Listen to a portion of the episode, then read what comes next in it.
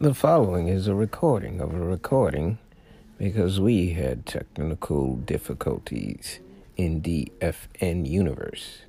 This is Women's Month, and we joined a conversation already in progress. Please excuse any technical difficulties. Peace to the universe.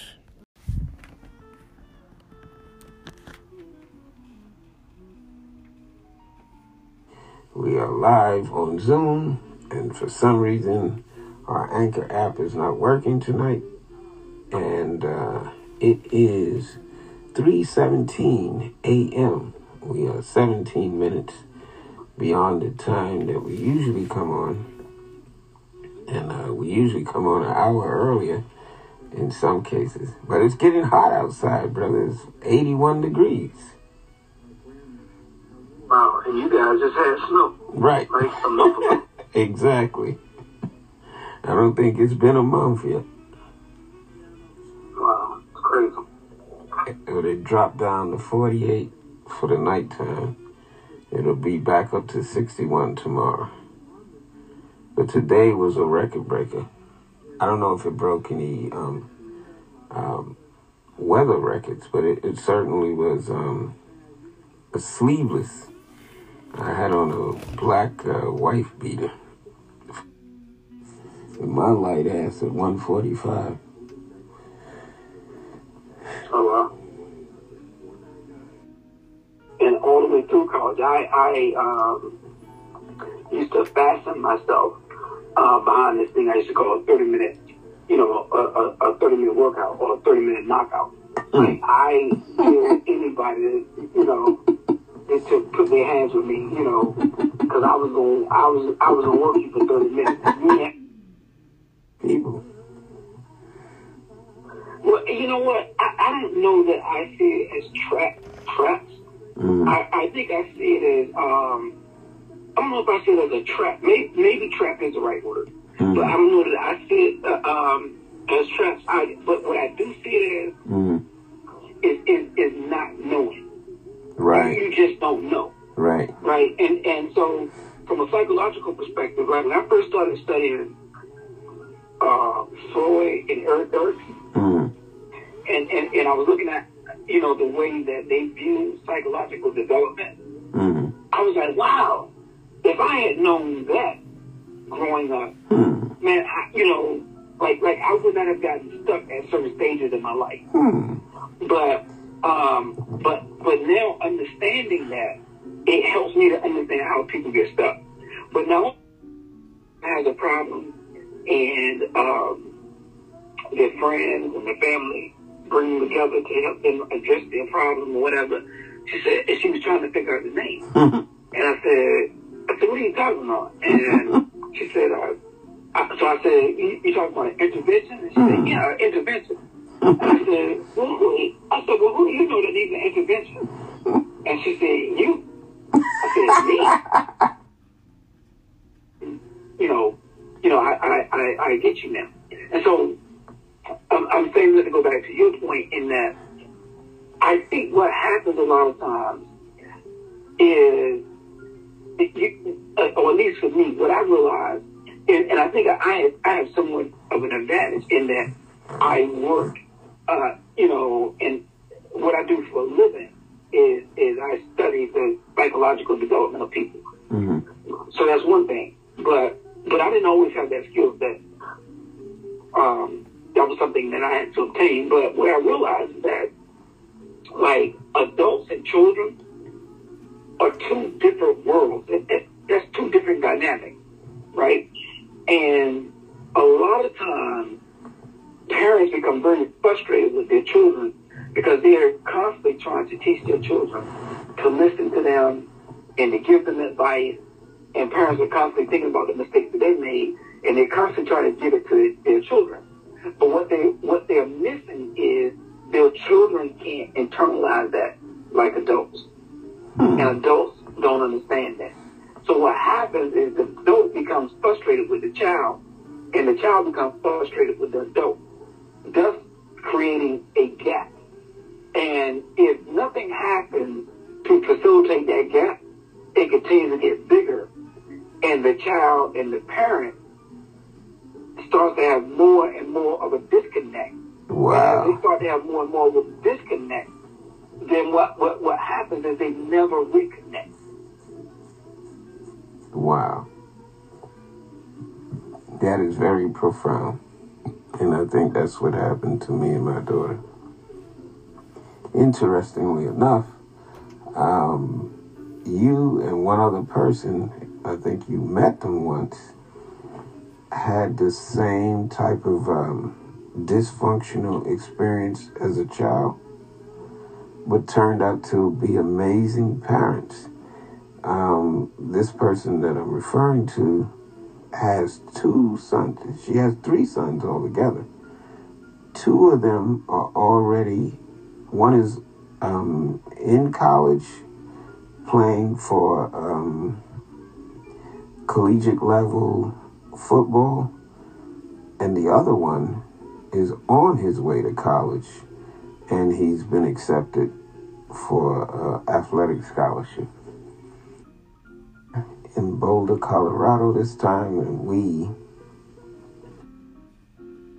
referring to has two sons. She has three sons. Then what happens is they never reconnect. Wow. That is very profound. And I think that's what happened to me and my... People were innocently shot by... It'll only give us like 42 to 45 minutes. But we'll continue the conversation in Zoom, and we'll figure out what happened with Anchor next week. Darkness falls across the land. The midnight hour is close at hand. And though you fight to stay alive, your body starts to shiver. For no mere mortal can resist the evil of the thriller.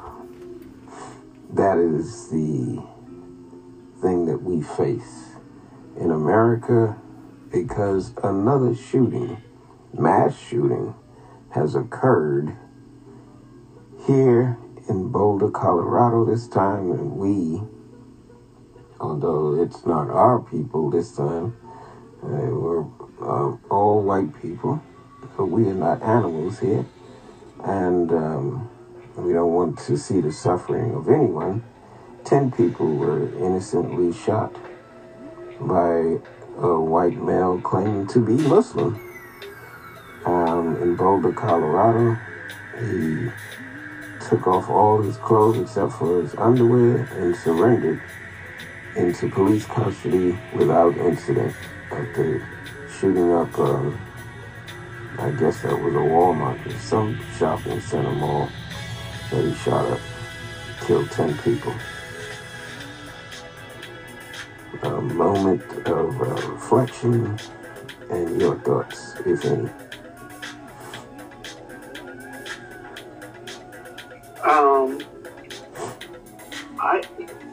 I am vaguely familiar with that story, but again, you know, I don't know enough about that story to really speak intelligently about it. Mm-hmm. I have seen briefings about it on the news, mm-hmm. But it, from what I see or what I have what I have saw, mm-hmm. and it seems very calculated. Mm-hmm. I don't know if the guy is in fact a Muslim, but it seemed very calculated. It seemed like there was some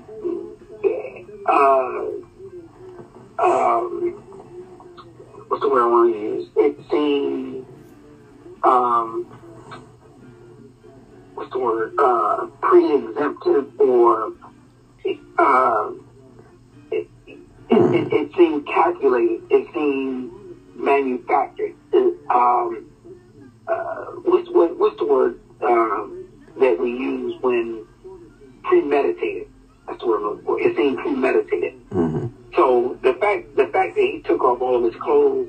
Mm-hmm. He wanted to make sure that he was demonstrating that he wasn't armed anymore, that he was willing to surrender, you know, after he had accomplished his goal of killing people, that he wanted to, you know, be taken in and not be, you know, killed. That seemed calculated. That seemed premeditated to me. But again, so I don't. Yeah, but again, I don't know all the details of that. But it what it seems to me is that that guy had every intent of killing as many people as he could kill. And I don't know his backstory, so I don't know. I can't speak intelligently about it, but from what I do know, from the little bit that I do know, is that what I can say is that it seemed premeditated. It seemed intentional. I don't know the whole reasoning or justification for him saying he was Muslim, or I'm not exactly sure of that, but I think that he had every intent on killing people. Indeed. And I don't know there's anything Muslim about that. Indeed. Particularly in the way that I understand Islam and the way that I understand Muslims. Exactly. It was a popular term that came out of the tragedy of the September 11th. Terrorism, which was radicalism, because he certainly didn't fit the description of a Middle Eastern or African Muslim.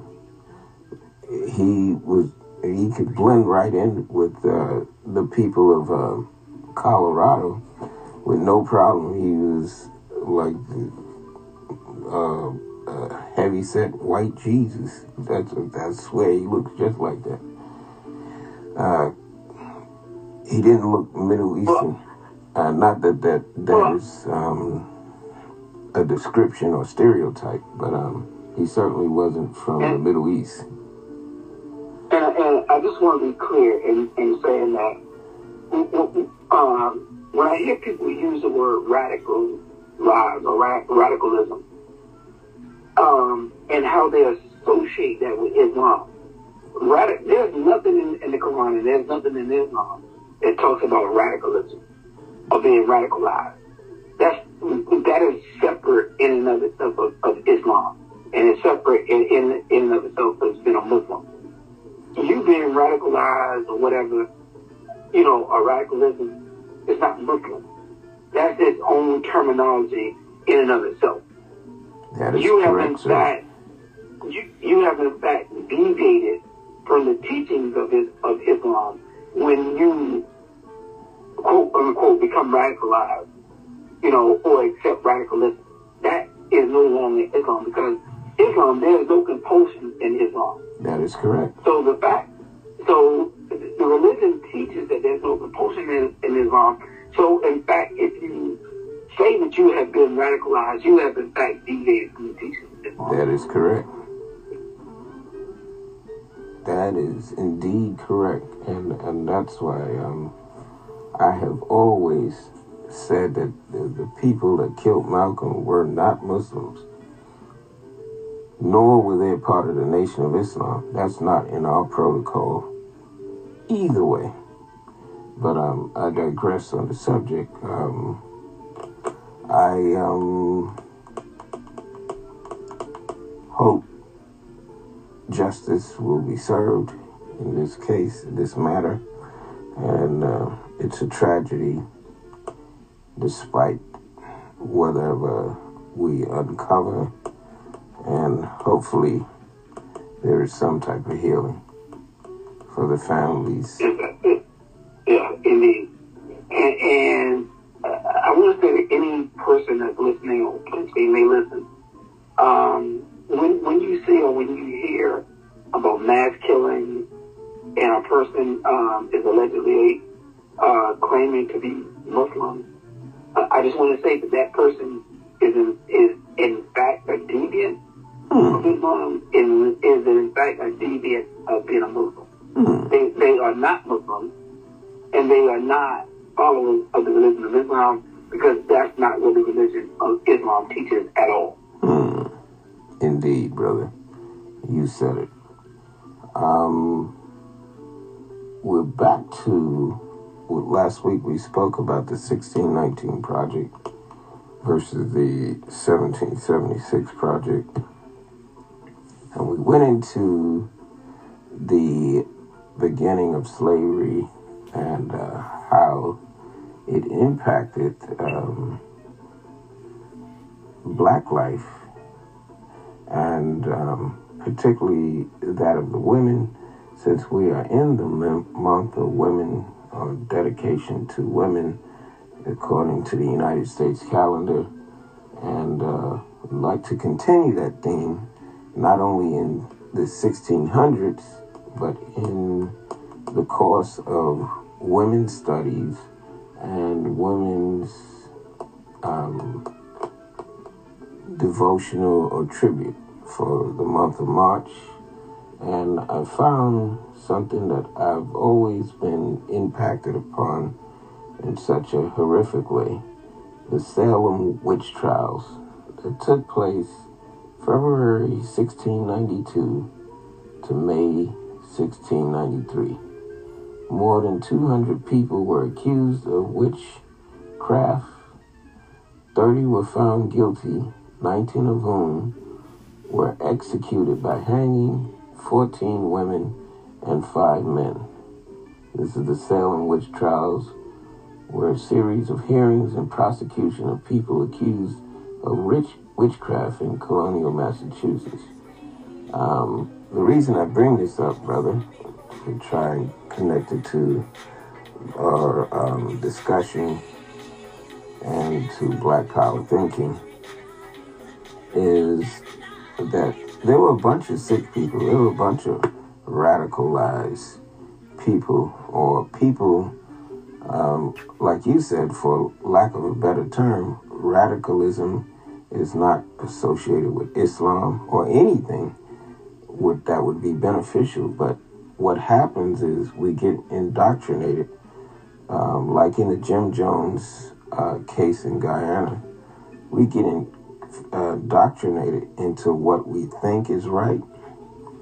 But if you need to know anything, once you think that your right gives you an entitlement to kill people, like in slavery, like in these witch trials, like in anything, like in the incident that we just discussed in Boulder, Colorado, once you think that your rightism or your correctness is an entitlement to kill people, you've gone way past anything that you say that you're a part of that is supposed to be helping people. You know, the same way with police officers, the same way with Ahmaud Arbery, the same way with George Floyd. Amen, brother. You know, whether you are a community activist or a police officer, I mean, the same ideology.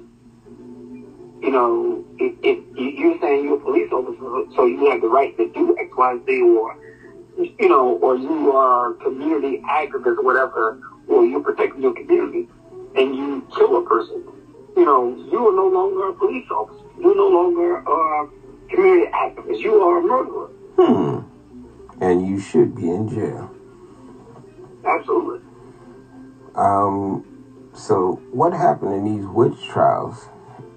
This is so-called, I think a part of it had to do with religion, in this case Christianity, and a part of it had to do with obeying the laws of the land, which was the 13 colonies. And this was in Massachusetts.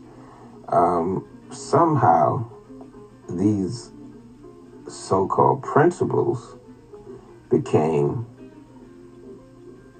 an excuse to kill people. That's why there's a moratorium right now in the United States on executions as a penalty for a crime.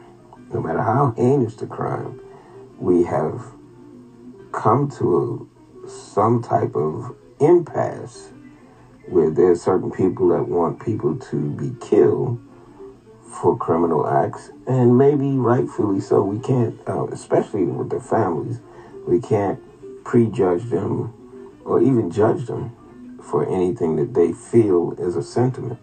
But as a nation, we have to come to some type of understanding that to kill a person that's a killer is not necessarily the way to achieve social justice.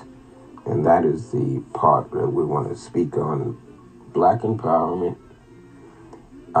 wayward people that think that they're right and think that they speak for organization. Any of these subjects that I just threw out there, brother, you can expound upon if you'd like. Well, I need to go back a little bit. What you just said.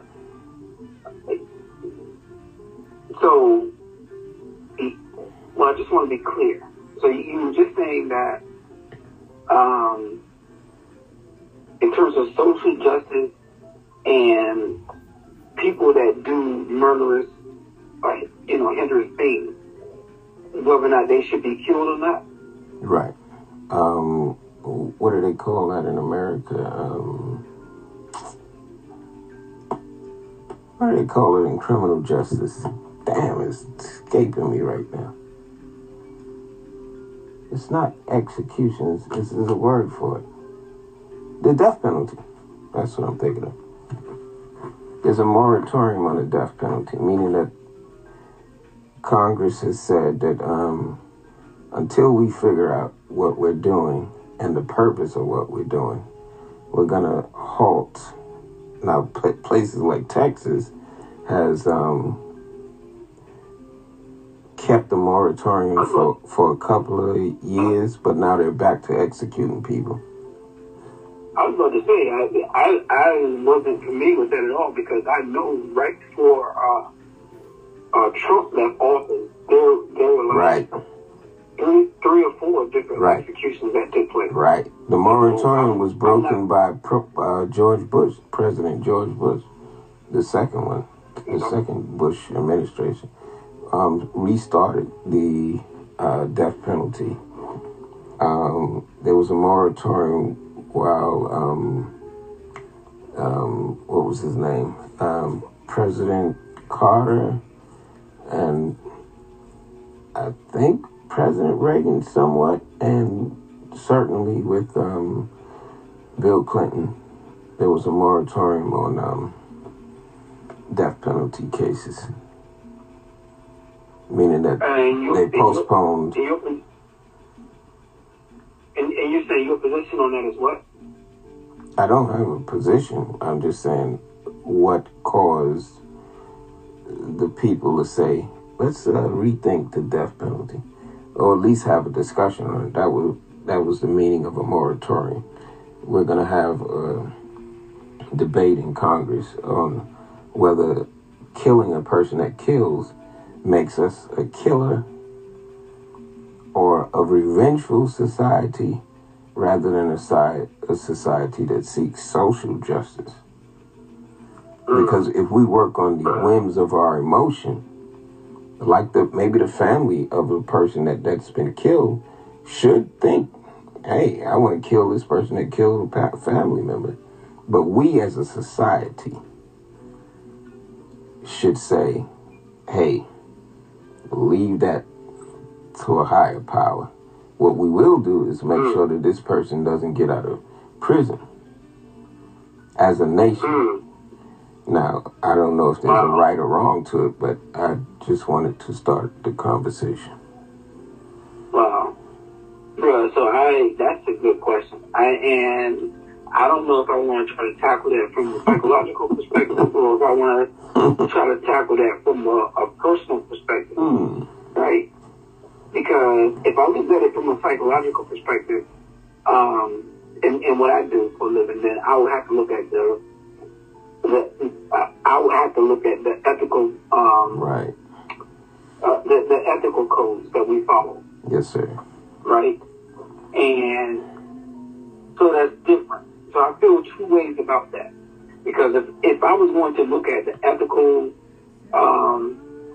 ethical ACA codes about ethical violations, I may feel obligated to feel one way, or at least to adhere that way.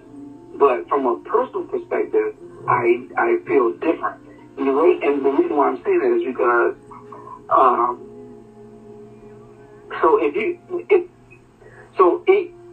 if you're looking at it from like a Quranic perspective or biblical perspective, then the Bible says in Isaiah 2:42, right?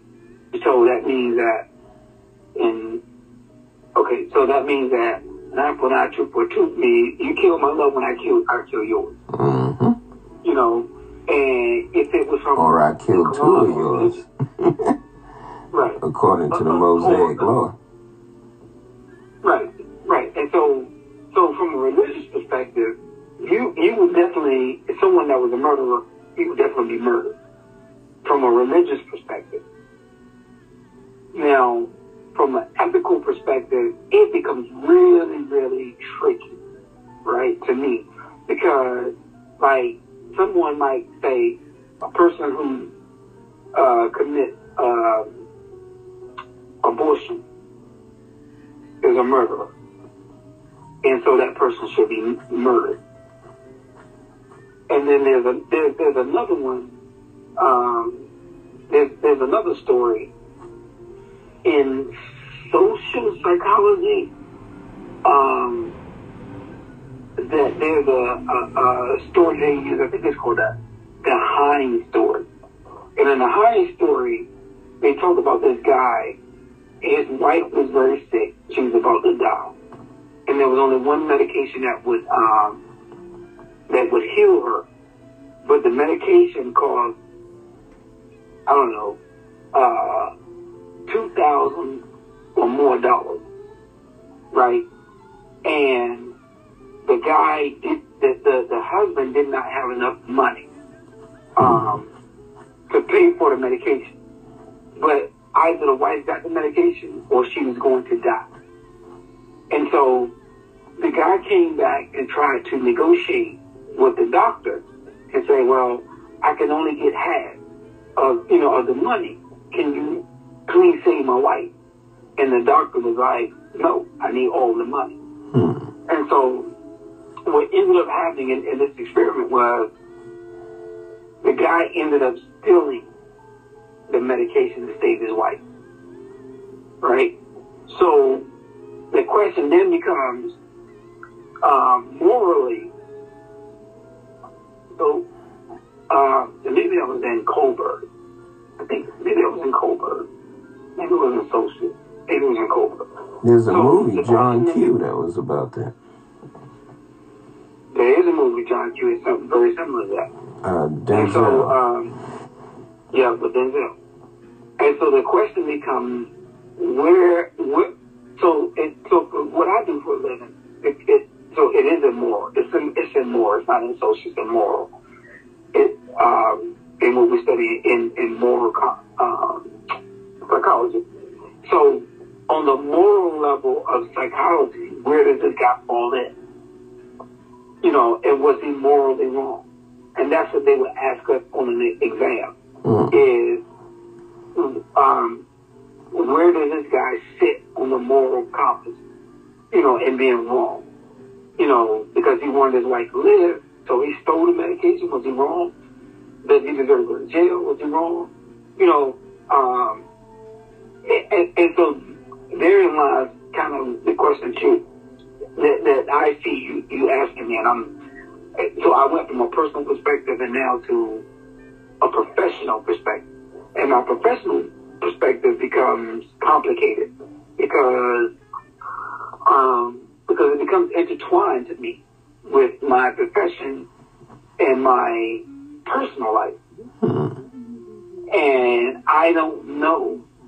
I mean, because I could give you two different answers. I could give you a professional answer, and then I could give you a personal answer. Yes, sir. Because I'm going to tell you, if someone killed my loved one, I would probably want them to be killed also. Right.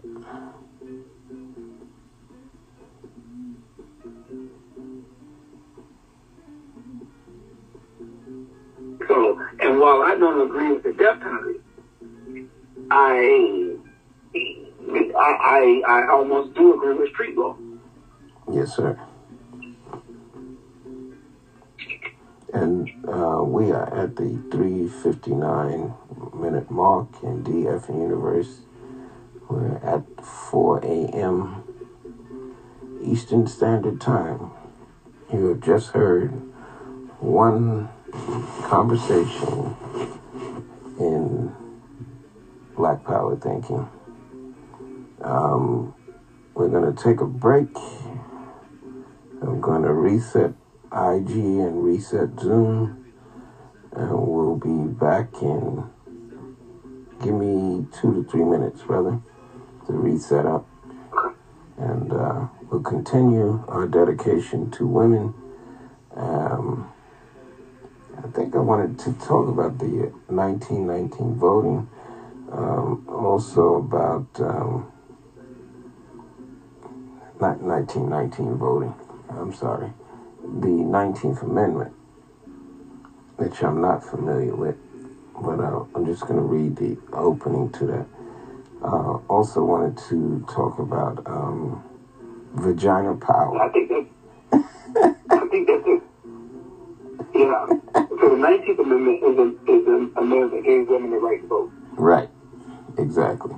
Yeah. And vagina power, because what happened in the witches' trial, somehow the authority or this new nation forming in these 13 colonies started feeling that they were being manipulated by women. And although women didn't have the physical power, they were somehow manipulating this newly formed conglomerate of colonies in this colonization, and they sought to stop this sinister, or what they conceived to be evil, by burning women alive or having these trials to see if they were guilty of witchcraft. So that's the association with vagina power. And we'll be right back after these messages. Peace. Welcome to the universe. Peace. Peace to God. Goodbye.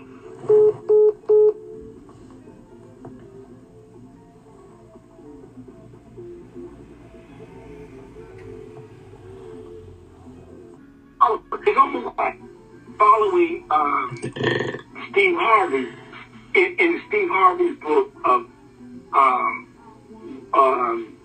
Think Like a Man, but Act Like a Woman, or whatever that ideology. I'm saying, who the heck was listening to that? Steve Harvey doesn't have any credentials in terms of being a relationship expert. Why would a woman follow him? But my wife was arguing with me, like, you know, women are looking for the secret to why men do X, Y, and Z. And I was saying, I was saying, that's the dumbest thing ever. Because it seems like you women would have learned that that these men are preying when you're naivety. They're taking advantage of you. You would have learned from that. Because the reality is, men cheat for the same reason women cheat. There's no secret. It's not a secret. But some you are buying into the ideology that there's a secret to why men cheat.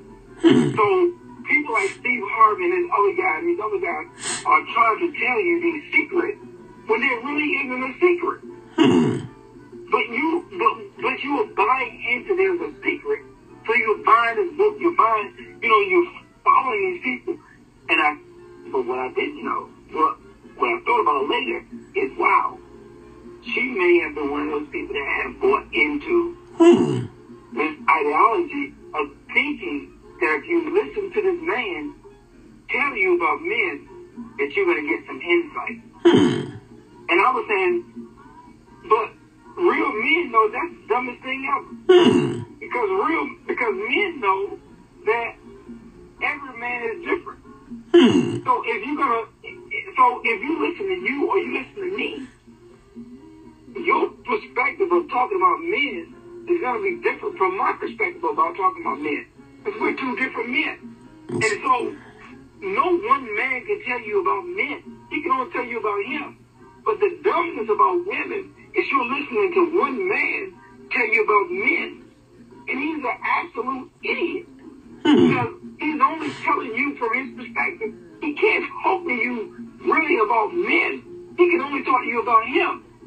He can't talk to you about all men, because all men are very different. And it's almost as dumb as me saying, well, I talk to my girlfriend about women. That's the dumbest perspective ever, because my girlfriend, I don't have a girlfriend, by the way, but I'm just saying, if I had a girlfriend, but having a conversation with one woman about all women is the dumbest thing ever. Because one woman can't tell me about women. And if I'm a dumb enough man to think that because I have a woman that's a friend that now understands women, that's the dumbest thing ever. And so what I was trying to articulate and explain to her was, I was stupid about women is they're listening to one man try to explain all men. That's the dumbest thing ever to me. One man can't explain all men. Well, we're all like night and day. We're different creatures. We hunt differently. That is correct. One of the things that we discussed on this show is the potential for a conversation to go awry quickly, and how a discussion turns into a debate, debate turns into an argument, and there's nothing that can be taken from it. So I agree with you that we don't have the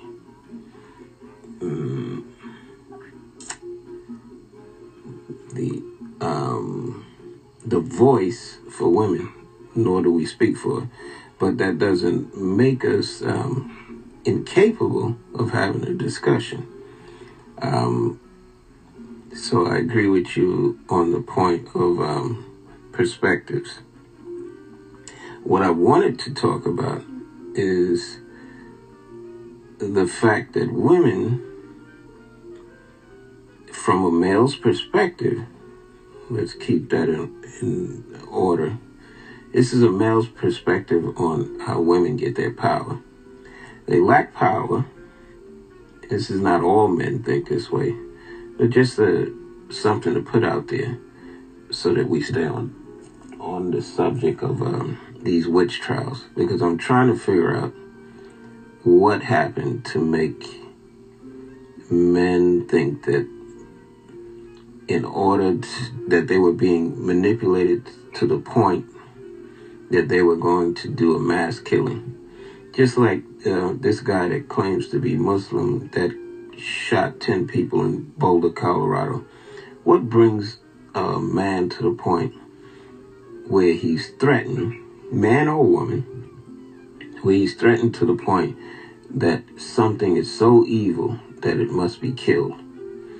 And since this is Women's History Month, one of the significant things that happened to women happened here, ironically, not coincidentally, right here in America, in these 13 colonies, right along with slavery, was this mass hunt against women. The misogyny of the 13 colonies came out and manifested in mass murder. And that is what I wanted to discuss. It's certainly fine to discuss any aspect of it that reached you or touched your heart. I just wanted to know, is there a reality to vagina power, that women are somehow physically not equal to men, but they do have the power of seduction, and they use that to their advantage? Sex appeal. We even talked about women empowering themselves through being intentionally sluts. Is there anything that interests you in terms of a discussion on that?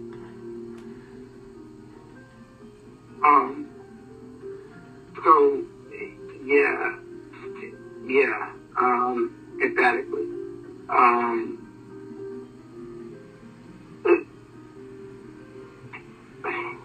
don't even want to start. But it emphatically yes. And the reason why I say emphatically yes is that the destruction of many great men, if not all great men, has been women. The destruction of any man has, or at least most great men, have come through the guise of women. That's our greatest weakness. Always has been, probably always will be. So there's a lot of power in terms of women and their vagina. Always will be. And if you don't know who you are as a man, then you are truly going to self-destruct at the whim of a woman's vagina. I think the Honorable Elijah Muhammad said that the heaven for men, or the heaven for black men, lies at the feet of the vagina of a black woman. So I think that,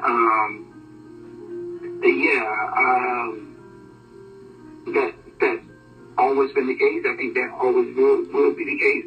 But unfortunately or fortunately, I grew up a street guy, and so growing up in the street, the streets taught me differently in terms of how to relate to women. So I am not so much of a victim of the vagina, and in fact, I think that I'm more of a manipulator of that. But I think that when men don't know who they are taken advantage of and manipulated by the vagina, and I see that as a weakness in men, and it's hard for me.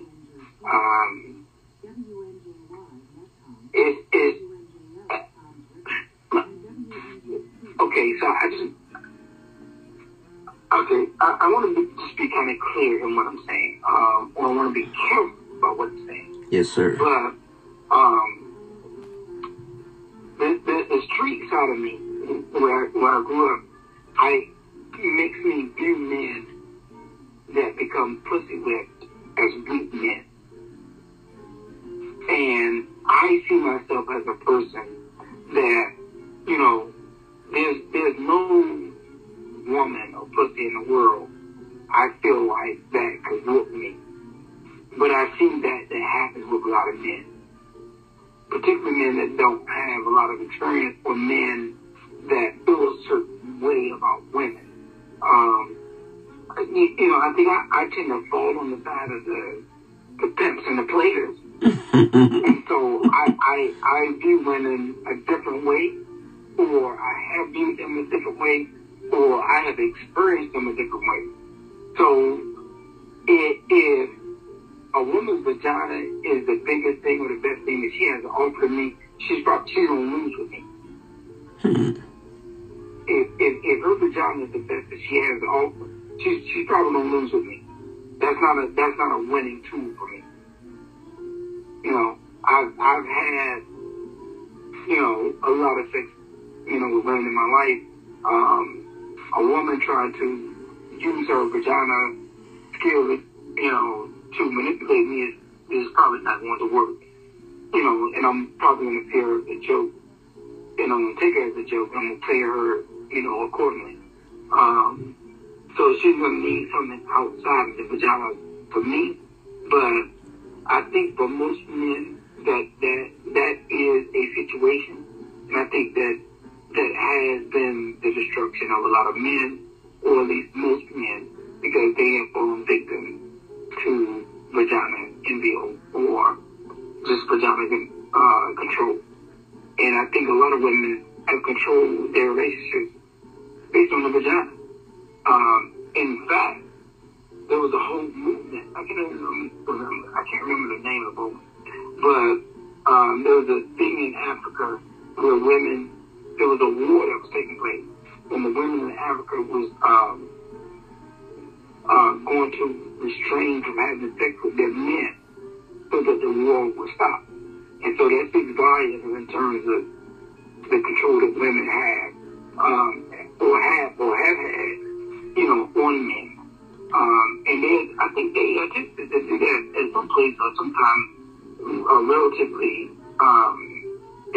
history in America, where they were telling women that, you know, refrain from sex, and that will give you more control of your man.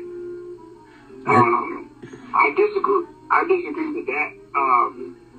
That ideology, you know, that's not going to work for me, but it might work for a lot of men, but it's not going to work for me. That's an interesting response, because it puts men in two categories. One is a simp, and the other is an alpha male. For lack of a better terminology or categorization, one is going to be touting this is a goddess. She should be worshipped. He's a simp. One is going to be like, you better be able to put her in a place, let her have her freedom, but you better not let her walk over you. That is considered alpha male. At least from a female's perspective, that type of categorization is what they call how misogyny works, or at least from what the paradigm of women's empowerment, from my perspective, is all about. That there are some men that have this misogynistic, patriarchy that's causing women to be hurt, like in the witch trials, like in the rapes, and like in the marginalization in society, that type of thinking. Your thoughts? Yeah, but I don't know. I don't want to seem unsympathetic. Yes, sir. So, but they want to hear the real. And this is what, if you want to hear the real, this is the real. Let's keep it real. Yeah, but it's real, but it's real relative to my perspective, if I'm the one that's talking. So,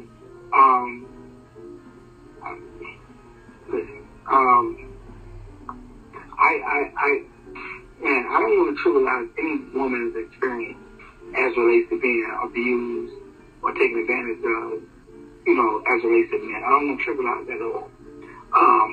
But I think there's a lot of power in women saying no.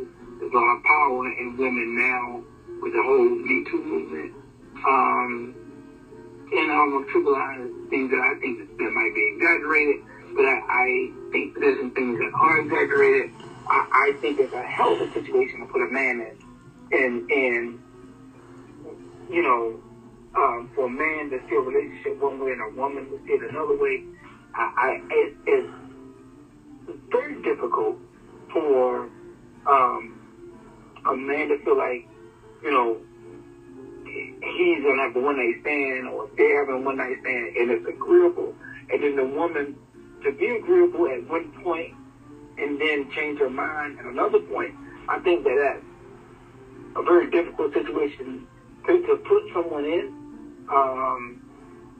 And, you know, another argument that I constantly have probably with my wife, you know, in that I feel like a woman should have the right to, I feel like, and I think my wife feels right, a woman should have the right to dress like she wants to dress.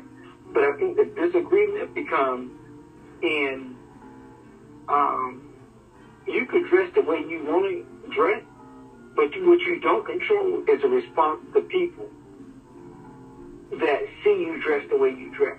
And so my wife will make the argument that a woman can dress the way she wants to dress, and nobody should be able to touch her, or nobody should be able to say anything, you know, to her based on the way that she dressed. I disagree wholeheartedly. I think if you dress like a slut, you know, when you dress like a whatever it is, you know, you dress, you know, provocative, I think you don't have the right to control what another person is going to say or think about you. You can think whatever you want to think about you. You can think that you have the right to do it, and you do. But what you don't control is the way another person thinks or the way another person might behave. Another person doesn't control,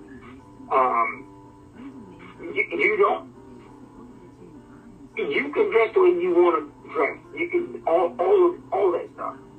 But what you're not able to control is the way another person might respond to it. So do what you want to do, but know that you're doing it and you don't control that. And so that's the imbalance of that to me, as relates to men or women. So even same with a dude. If a dude wants to dress provocative or look gay or not act gay or, you know, look like a stripper or whatever, he doesn't control the way the audience is going to respond to that. I think that's all I want to say about that. Yes, sir. Do you find that men that may want to support the thinking or mindset of a woman that says that they have those rights, do you find those type of men personally to be simps? To be simps? Simps. Sucker for love ass niggas.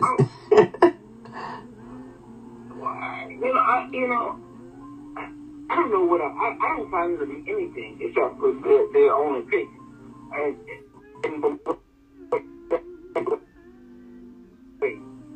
Because I'm there, and they just support women what they are, and then I know people, men that support women issues for their own personal gain. So I don't know. I think it's contingent upon the man. Did you ever hear of the story of Jesus when the his opposition asked him, "Why are you hanging out with these hoes?"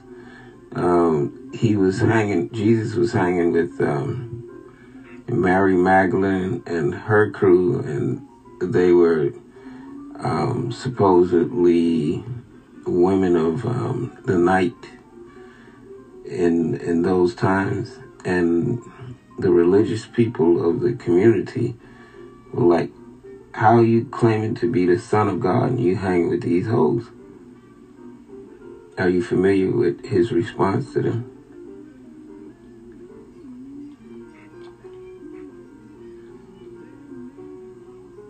Put my earbuds now. Can you? Yeah. We may have to take a break and come back.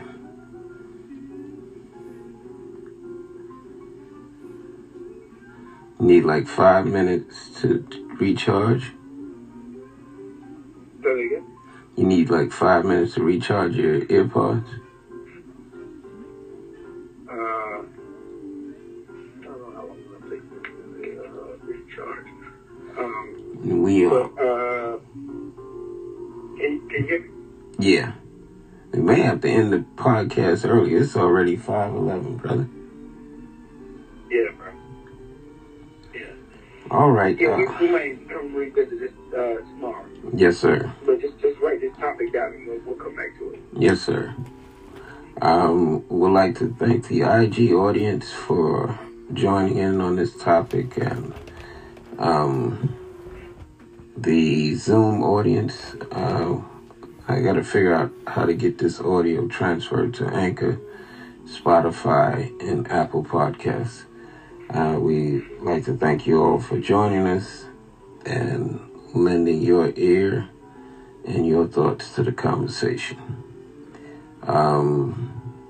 We'll see you tomorrow night, brother, when we plan to take over the world again with these Black Power thoughts. Well, inshallah. Inshallah. Peace.